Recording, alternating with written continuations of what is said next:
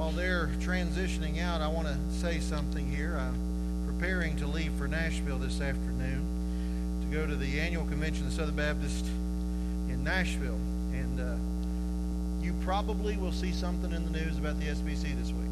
There is a very high chance you will see it. Let me say a couple of things to prep you for it. First of all, we're a convention of churches. So what that means is we cooperate together for several endeavors, but mainly, and one of our main points is for missions. And uh, it's a bit like a big family. And you got all different types of people in the family, don't you? And sometimes you have family fights. You ever have a family fight? Except with Southern Baptist Convention, instead of there just being a family fight behind closed doors, people from NPR and all these secular organizations get invited in and they can write about it. So basically, don't believe everything you read. Uh, if you have a question about anything, I'd be happy to answer it. Uh, you know, there's, like anything, there are differing opinions. And this is the first time since I've been going to Southern Baptist meetings that we've had. I've never seen a convention with over 10,000 people, and this year in Nashville, there are 17,000 messengers signed up to go. So it is, it's a large one. So anyhow, so be praying for that. All right, with that out of the way, let's now turn our attention to more important matters, namely the Gospel of Luke. Grab your Bibles and turn with me to Luke 9. And I'm actually going to read down through 17 this morning. That was a misprint on my part um, about Jesus here calling and sending out the 12. And we're going to see uh, not only that, we're going to see a quick scene with Herod. We're going to see a contrast there between them and the disciples. And then we're going to see a miracle. A miracle that is only recorded. This is one of the only miracles that's recorded in all four Gospels apart from the resurrection of Jesus Christ. And that is the feeding of the 5,000. So if uh, something's important, you say it once, you say it twice. If it's really important, you say it three times, if not four. So we're going to unfold that, look at some very important things that are there and some principles to be seen. So with that in mind, let's look at the Word of God together this morning. Hear the Word of God. he called the twelve together and gave them power and authority over all demons and to cure diseases. And he sent them out to proclaim the kingdom of God and to heal. And he said to them, Take nothing for the journey, no staff, no bag, nor bread, nor money, and do not have two tunics. Whatever you enter a house, stay there for that uh, there then to depart. We'll talk about that in just a minute, what that means. Whenever they do not receive you, when you leave, that town shake off the dust from your feet as a testimony against them. They departed and went through the villages, preaching the gospel and healing everywhere. Now, Herod the Tetrarch heard about all these things happening, and he was perplexed because it was said by some that John had been raised from the dead. Remember, this is the guy that killed John the Baptist. Luke leaves some of those details out, but we know from the other Gospels that a woman, a beautiful woman, danced, and he said, I'll give you anything. What do you want? And she asked for John the Baptist's head on a platter, and that's what he delivered. So John the Baptist was beheaded there. Luke doesn't concentrate on that. He's concentrating on other things here. John had been raised from the dead by some that Elijah had appeared, and by others that one of the prophets of old had risen. Herod said, John I beheaded, but who is this about whom I hear such things? And he sought to see him. On their return, the apostles told him all that they had done. And he took them and withdrew apart to a place called Bethsaida. Then the crowds leaned in or learned. They followed him, and, they, and he welcomed them and spoke to them of the kingdom of God and cures those with need of healing. Now, the day began to wear away, and the twelve came and said to him, Send the crowd away so it can go into the surrounding villages and countryside to find lodging and get provisions. By the way, is anybody here reading the King James Bible? It says, uh, for the provisions, it says victuals. Do you, does anybody know what that is? Have you ever heard that word? Have, has anybody here ever watched the Beverly Hillbillies, that old show in black and white? Victuals are the bare essentials of a meal, right? That's what the I just thought that was funny. I, I wanted to bring it up. Use that word this week in a conversation. Have you had your victuals today? Right there you go. Provisions, for they were here in a desolate place. But he said to them, You give them something to eat, they said. We have no more than five loaves and two fish, unless we are to get go and buy food for these people. For there were about five thousand men. And he said to his disciples, Have them sit down in the ground about fifty each. And they did so. And they and had them all sit down. Then taking five loaves and two fish, he looked up to heaven and said a blessing over them. Then he broke the loaves and gave them to the disciples and set before the crowd. And they all ate and were satisfied. And what was left was picked up twelve baskets of broken pieces. Amen. May God add blessing to the reading of his holy, inerrant, and infallible word. And I pray he writes this truth on all of our hearts. There is a there is a change. There is a turn in Luke chapter 9. It's different than the previous chapters. Remember in chapter 8 when we were on this tour of miracles with Jesus? He would heal somebody and he would tell the girl, uh, whenever he brought her back from the dead, what did he tell the family when he drew, the curtains and kept that small inner circle in there and the parents? Tell who? Tell nobody. And all the way back, all through chapter 8, as he performed these miracles, what did he say? Tell no one. Here in 9, there's a change. He is doing something different. What's the first thing that we come across in this text? Chapter 9, we learn first and foremost, he called, right? So let's spend just a minute talking about the call of God. Because it's important that we see this. Pay attention to verbs. Always pay attention to verbs uh, in, in passages like this. In 9 verse 1, it says he called. He calls them over, these 12, these hand-picked apostles. They're about to go out. They're going to do the opposite of what he said the whole time. He was telling them, shh, say nothing, don't say nothing. When the demon tried to proclaim who he was, shh, be quiet. Now he's saying, you go out and you tell them. Okay? There is a call. That call still stands. You know, there is a mistake that many people make sometimes. They think Christianity is just about them being saved and going to heaven. That's not true. Christianity is not just about you being saved and going to heaven. You know what that does when you think Christianity is, is that, is simply that, boils down to that? That makes Christianity all about me. If that were true, if Christianity was merely just to have you be saved and go to heaven, then we would all ex- have experienced a Star Trek thing when we got saved. The moment you repented of your sins and trusted Christ, beam me up, Scotty, you're out and you're in heaven. But that's not what happens, is it? What happens to most of us? Some people get to go to heaven immediately following conversion. I'm not saying it never happens, but most of us, that's not the normative experience. The normative experience is you are saved, and once you are saved, you are called to do what? You are called to follow the instructions that Jesus gave in the Great Commission, right? You are called to go, therefore, and make disciples of all people. You are called to the Great Commandments. You are called into a worship covenant community of other believers. You're called to be there. Jesus gives you all those callings in his teaching. So you're called to do all of these things. The disciples were called to do something very similar, to go preach and teach. Now, their calling was a little different, and I'll talk about that in the next two, but same nonetheless. And even within a call, as Christians, there's a deeper call still. I was just reading an article this week. Did you know we're about to hit a shortage of pastors in the United States? It's coming. They're, they're saying as baby boomers age out, there are not enough trained, skilled ministers to take the positions. Oh, don't get me wrong.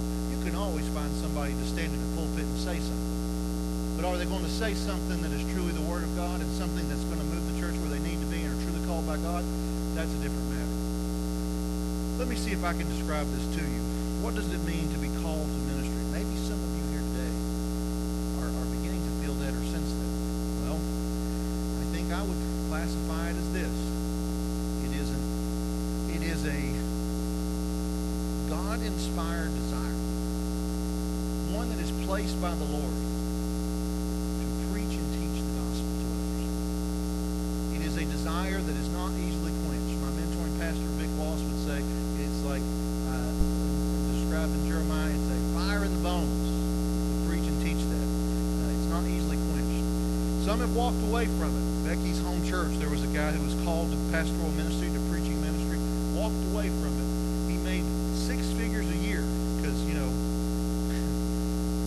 guys that go into ministry.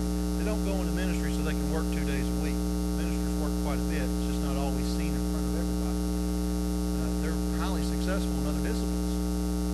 But he was the most miserable soul you would ever know. He told that before she left to go to Southern. He said, I, I wish I had followed my calling miserably.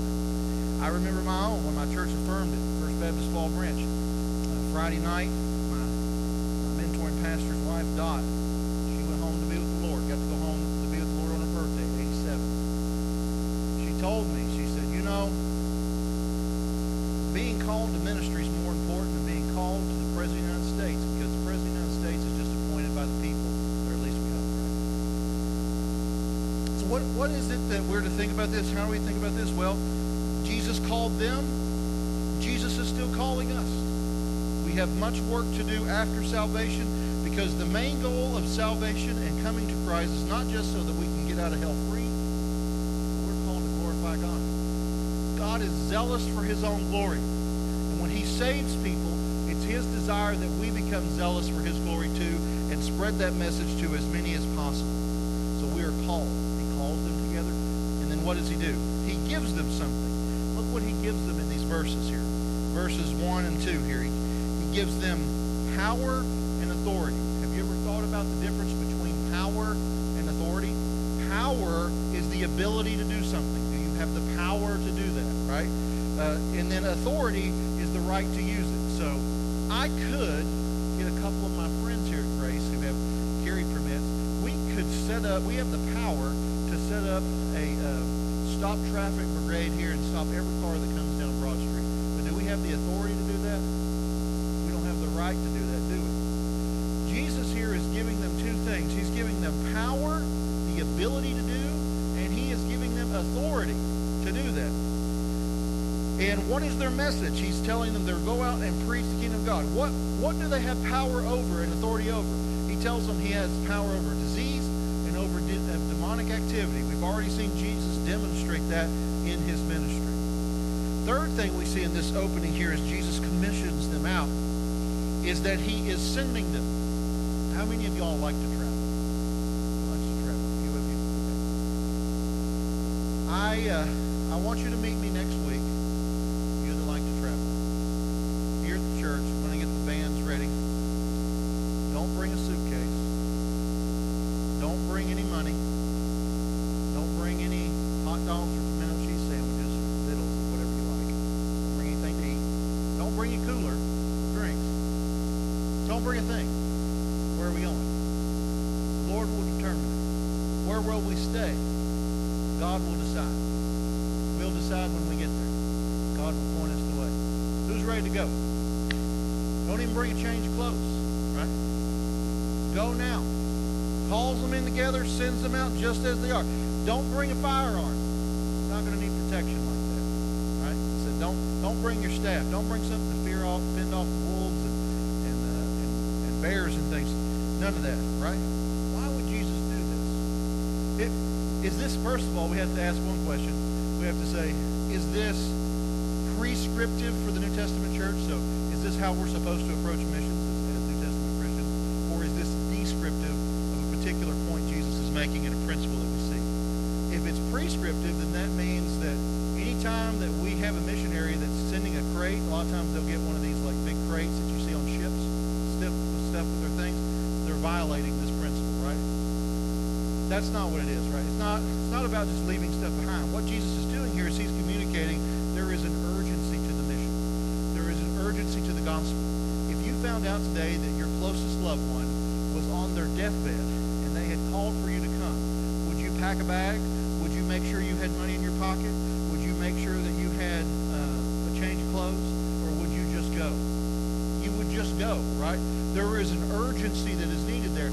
Jesus here in this instruction is highlighting the urgency that the gospel go out, that it go out quickly, that it go out clearly. Now, one thing that we see here uh, in these verses, I want you to look at this as we unpack this together here. Take nothing, it says here. Don't even take two tunics. That was surprising to me because, you know, you don't even have a change of clothes for a trip. You get to a point where there's a, a sanitation issue, a um, what is the word here I'm looking for? Where you keep yourself clean. What is that? Can't think. What's that? Hygiene. Yes, it's a hygiene issue. You got a hygiene issue if you don't have clothing to change into, right? Uh, but Jesus here tells them, don't even take that. All right, now he says, whenever you enter a house, stay there, verse 4, and from there depart. That sounds a little weird and strange the way it's constructed, but let me explain what he's saying. When they were they were sent out without Jesus, they're going to go and they're going to be sent to these different communities to preach the gospel. First home that receives them, they are to go there and stay. They're to feed them, clothe them, help them with wash, whatever's needed. All right, if they go to that town and the people are open to the gospel and they've been preaching there for a day or two, first day maybe they got in at you know the lower income side of the, of the town. They were the first to adopt it, which is not uncommon with the gospel. But then, as they've been there a while, some of the rich folk on the west side of town, they are like, you know what, you can come stay with us. If you get tired of staying where you are, come stay with us. And then you would have this weird, awkward situation where the disciples would have to be like, hey, listen, it's been it's been real, it's been fun, but it's not been real fun. I'm going to go ahead and go across town and stay with these people where the accommodations are a little nicer. And I think that would create an unnecessary offense, right? Uh, and so Jesus says, don't do that. You stay where you're sent. You know, it may be a standard of living you're not used to and lower than what you want. Uh, they may be even pagans, they may practice pagan things that you're not used to. Stay in the house anyway. If they receive you, stay in there. What's the principle there? What's the principle there for, for Christians? Well, I think the principle is this. They're preaching, they're going to the people and giving the gospel to is to be indiscriminate. What does that mean? You don't get to pick who the elect is. Right? Just because somebody lives in a certain position or a certain place, don't get to say, I'm not going to go there. I'm not going to take them the gospel. It's not how this works. You don't get to pick the elect. That's God's job. Your job is to make sure that every person in your proximity hears the gospel indiscriminately. That you take the gospel to every person in your in your circle of influence that you know, whatever town place that is, and and it doesn't matter who they are, it doesn't matter how much money they make, it doesn't matter where they live, doesn't matter the color of their skin. You give them all the gospel, all the same, as if God is calling them all equally to come together. Right? That would get an amen. Maybe later. Right? Maybe later. So, another thing here, though, what happens when this gospel is preached? Well, we see it creates division. Verse 4. Whenever you enter a house, don't depart. Verse 5. Whenever you do not, when someone does not receive you, when you leave them, look what it does here. It says, Leave that town, and what's it say, church? Shake off the dust from your feet as a testimony against them. What's on with that? That's kind of harsh. Well, here's the reality of it. Every time, every time God sends somebody to give the gospel to an individual, that is His grace and mercy. And every time somebody hears the gospel, if they don't accept it, they're actually more accountable than the person who never heard it at all in the first place. And there is no one in hell, you know, this shaking of the dust thing, this is symbolic for the fact that people were sent to share the gospel with you and you rejected it. That shaking of the dust is a testimony to show that someone was sent there by God's grace and mercy. Now, they may not accept it. You make that very, very clear. If God is not working in somebody's life, if they're not, if He's not working and engaged in their soul, man, you might as well be talking to a doorknob about the gospel. It's not going anywhere. You ever been in a conversation like that, talking to somebody, God's Spirit, and it's just not working and moving. They're just not engaged in it. It's it's hard. Shake the dust. What about the provisions that they had here? It says here they went out, they departed, went to the villages, they preached the gospel, and they healed everywhere. Healed bodies, healed souls with the gospel. It does. Um, God in this text here gave them everything they needed for the journey. I want to tell you a little something about what happened to me in, a, in another church far away from here, not this church, another time.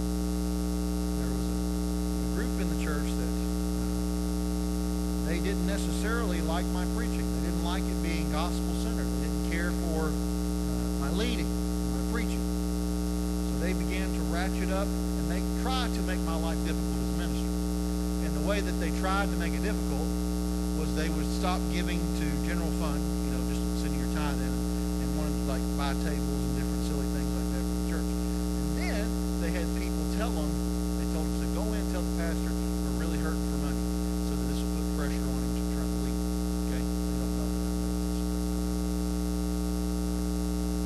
I'm going to tell you something.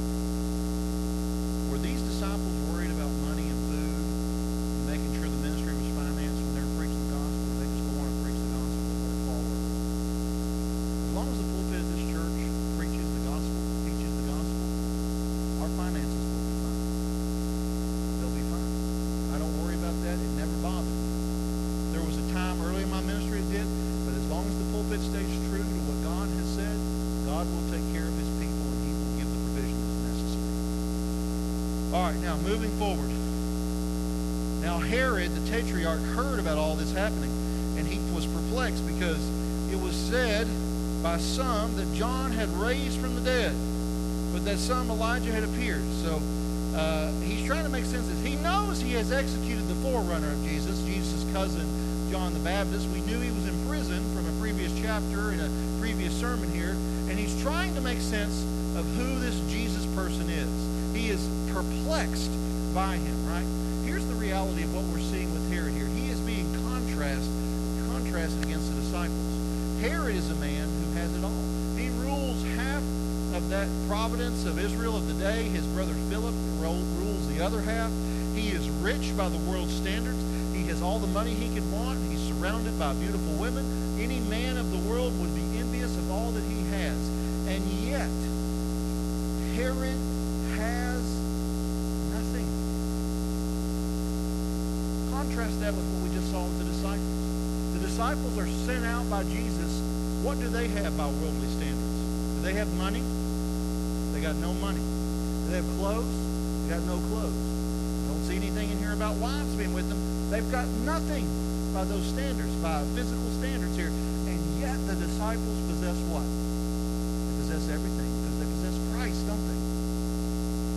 So in this passage here, what we're seeing is a contrast, a sharp contrast between a wicked man of the world who's higher and one of the elites of his day, and he just doesn't get it. But the average Joes, they get it. That's why people like us, the Bible tells us God uses the foolish things to do what? Shame the wisdom of the world. That's why God can take mountain people like us. We get it. There are people like Bill Gates and, and that sort of socioeconomic realm have a lot of power, have a lot of influence. They don't understand the gospel. They don't get it. They don't get it at all. They possess everything this world can have, they have nothing. And finally, we turn our attention to this miracle. This miracle was reported not once, not twice, not three times before. Matthew, Mark, Luke, and John. We see some interesting things unfold from this. Okay? Let's just unpack this a little bit here. Jesus here, the other the other gospels tell us that when the, the disciples came back, he wanted a report from them. They kind of go into this reporting. Luke hints at that, but he doesn't focus on that. And he withdraws them to a place. Uh, King James, I think, even says it's a desert place. It was a place out of the way. He was wanting to hear back from them what had happened on this preaching journey, uh, on this, you know, under the power and the authority and the call that he had sent them out on. How had it gone? Who had come to know? How did it affect them? How did they have? Jesus was interested to hear all of these things, probably kind of like a debriefing. But you know how it was. You know how it is in small town. Word gets around. We don't need social media because we're good at calling people running our mouths, right? Let's just be honest. Word gets out. They know where Jesus is and the masses go to where he is and they start pressing in on him. Now, if I was one of the disciples, it would irk me a little bit, right? I would be like, you folks need to back up. Don't don't we spend enough time with you as it is? But what's Jesus' reaction in this passage? Does he send them away once they figure out where they are in this this, this desolate place? No, he welcomes them in, right? He welcomes them in. He begins preaching to them, teaching them about the kingdom of God, and he starts healing them. He starts meeting their needs. He he does that. There's a principle there, right? The interruptions sometimes are the real ministry, aren't they? They're sometimes the real the thing we think think's the real ministry isn't always the real ministry. Sometimes it's the interruption. And as the day goes on here, we learn the disciples see something that's very important. The disciples see the fact these people are hungry. they're going to need somewhere to sleep. Some of these people have traveled for miles all over Galilee. They're not going to be able to make it home for the night. They've got to find somewhere to lay their head down tonight. We got to cut these people loose, right? We, we got to we got to let them go. They see the need. They turn to Jesus, and, and how do they handle it here? What do, what do they ask Jesus here? Says here, the crowds learned it. They followed him. Uh, but, and they said, send the crowd, verse 12, send the crowd away to go into the surrounding villages and countrysides to find lodging and get provisions.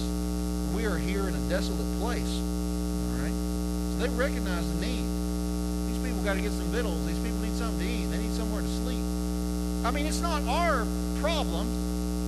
Let's not make it our problem. Send them out and let them handle it, right? We ever see that in the church? I mean, that's that's government's problem, right? I mean, those people that the people that aren't going to be able to afford a Christmas here in Carter County, you know, the ones that the counselor's been talking to you about at school, they're on enough programs, right? That shouldn't be our problem, should it? We gotta be careful sometimes, right? Sometimes God sends a need our way, and He does expect us to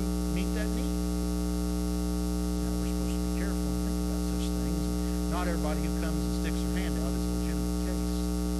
Some are. Right? Send the crowd away.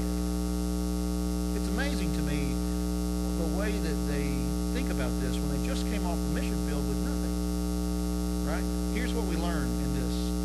Uh, Jesus is going to give these people their necessities, isn't it? Not necessarily everything they want, but their necessities here. And the disciples, you would think, them of all people would know Jesus is God. He can see the day is waning on, the sun is setting. He can see they have a need for food. He can see they need a place to rest. So, what does he do? Well, he does what any good Baptist would do. He starts organizing them into committees, right? Make more committees, make more committees. Put them in groups of 50. And then there's a Greek, I don't like to do this. I don't like to use the Greek words very much because I had a Greek professor in seminary. He said this. He said, uh, using Greek in sermons is a lot like underwear. You want it for good support, but you don't want it to show. So, but there's something in Luke I want to draw out here with you for just a second, and that's this. There's a there's a Greek word. All right, climb. All right, and uh, cle- clele. It's cli- It sounds very close to climb. Like we have recliners, right? You ever wonder where the Greek word comes from? That there's a Greek foundation for that word. What do you do in a recliner? You lay back, don't you? Or you go, you, you sit at rest. He tells them to, and it's as unique to Luke, to uh, sia there, klesia. That's the that's the Greek word. That's the pronunciation. Tells them to sit down, klesia. Uh, and you know they would sit down when they would eat meals. They'd be at. You'd have to get down on the ground, recline at a three-legged table there, triclesia, recline down low. What's interesting to me is his choice there because it sounds a lot like a play on words. There's a word that he uses in the New Testament when he talks about the birth of the church. And that word is, the word that's used for church is ecclesia, right? So what's interesting to me about this, this is uniquely Luke, okay? Uh, they're supposed to recline there, and they're supposed to feast on what Jesus gives them here. And then in the New Testament, in Acts, Dr. Luke is going to point out the fact that the church, the ecclesia, will feast on Christ. Isn't that interesting? This is this feeding of the five thousand. This is what I think this means. This feeding of the five thousand is a foreshadow of what the church will be. The church will be the place where the people gather together and they feast on who Jesus is. Right? They're going to feast on who Christ is. Let's see what Jesus does here, though, to perform this miracle so that we can, and we'll circle back around to that in a minute. Jesus does this. First of all, Jesus uses what the disciples has. He said to them, you give them something to eat. You know, I, I think about what that means. Like, what would you do if you were a disciple, right? Would you be like, uh, all we got is five loaves and two fish? I mean, a meal for one large man, maybe a meal for two smaller people. Just start passing out what you have, and when the bread runs out, it runs out, which isn't going to be much past the first group, right? I, I didn't know what they were thinking, but you got to remember, they had just healed people with authority and power. They had just cast out diseases with the authority and power that Jesus had given them. Tell me something. Did it ever cross their mind, or did it ever cross your mind to think the demons who are ravenous? What does the Bible say about Satan? He is a lion seeking who may he may what? Devour. They had the authority to cast out demons like that, who are just seeking to devour anybody who will come close by. Will it be 5,000 empty stomachs who seek to devour whatever they can that will be the undoing of who Jesus is? Or will he be able to handle 5,000 hungry stomachs that long to devour something with ease? Right? Give them something to eat. We have no more than five loaves and two fish. Unless we go and buy some food for all the other people, they still just didn't get it. They didn't get the fact that Jesus can provide, that Jesus will handle this, right? Maybe if he would, if they would have just listened and started handing out the food, it might have multiplied then. I don't know. But then, just to make the point and just to make it clear on who Jesus is, and might I say, there are principles we're going to learn here in what he does with what they have. He's going to use what they have. He's going to do a miracle with it. Friends, some of you come into church and you think, how can God use what I have? I am a colored pastor. I am faithful in these different areas. I, I don't hold seminary degrees. How could I ever contribute something to the kingdom? It's not a question of how good you are, how great your background is, or any of those things. God can take you and use you in a great way. Think about what Dot said to me. Right? Dot never went to seminary. Dot never, uh, she was never known for writing some academic book, and yet the encouragement she gave me, I carried with me 25 years later. 20, 25 years later. And then what's he do? Takes what they have, he blesses it, and then he does something else interesting, I think. Breaks it. Have to. Right? There's a, there's a principle emerging here. Jesus uses what we have. Jesus blesses what we have. Jesus breaks it. You know, you have to be broken by God before you can be of optimal use to Him. Everything you trust in your life, beauty,